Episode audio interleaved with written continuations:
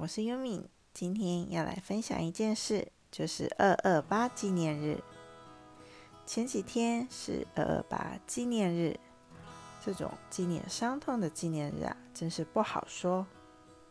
有听过周围的人说，二二八是民进党的政治操作手段，或是事情都过去多久了，人要往前看。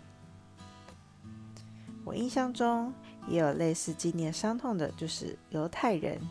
毕竟他们上个世纪才遭受到种族的屠杀，而且啊，到目前为止，有些国际组织也不承认以色列国家的存在。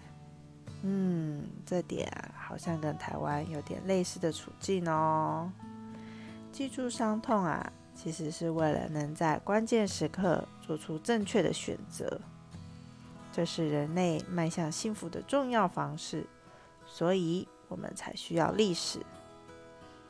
那些残暴就是在否认人的价值。我们过得很舒适，但不代表我们也要忘记那些伤痛。看看香港、伊朗，很多还在混乱的国家，他们正在创造伤痛。虽然我家族里没听过什么被二二八残杀的案例，但光是看到老人家谈起过往那种低声压抑的模样，就让我非常的纠结。为什么会有这种创伤症候群的反应呢？过去他们到底都经历了些什么？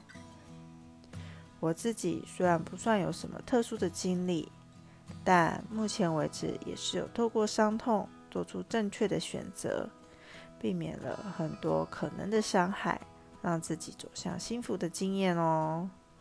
人要过得幸福呢，其实啊，只要避开那些奇怪的人就好了。希望你会喜欢我今天的分享，我们下次见，拜拜。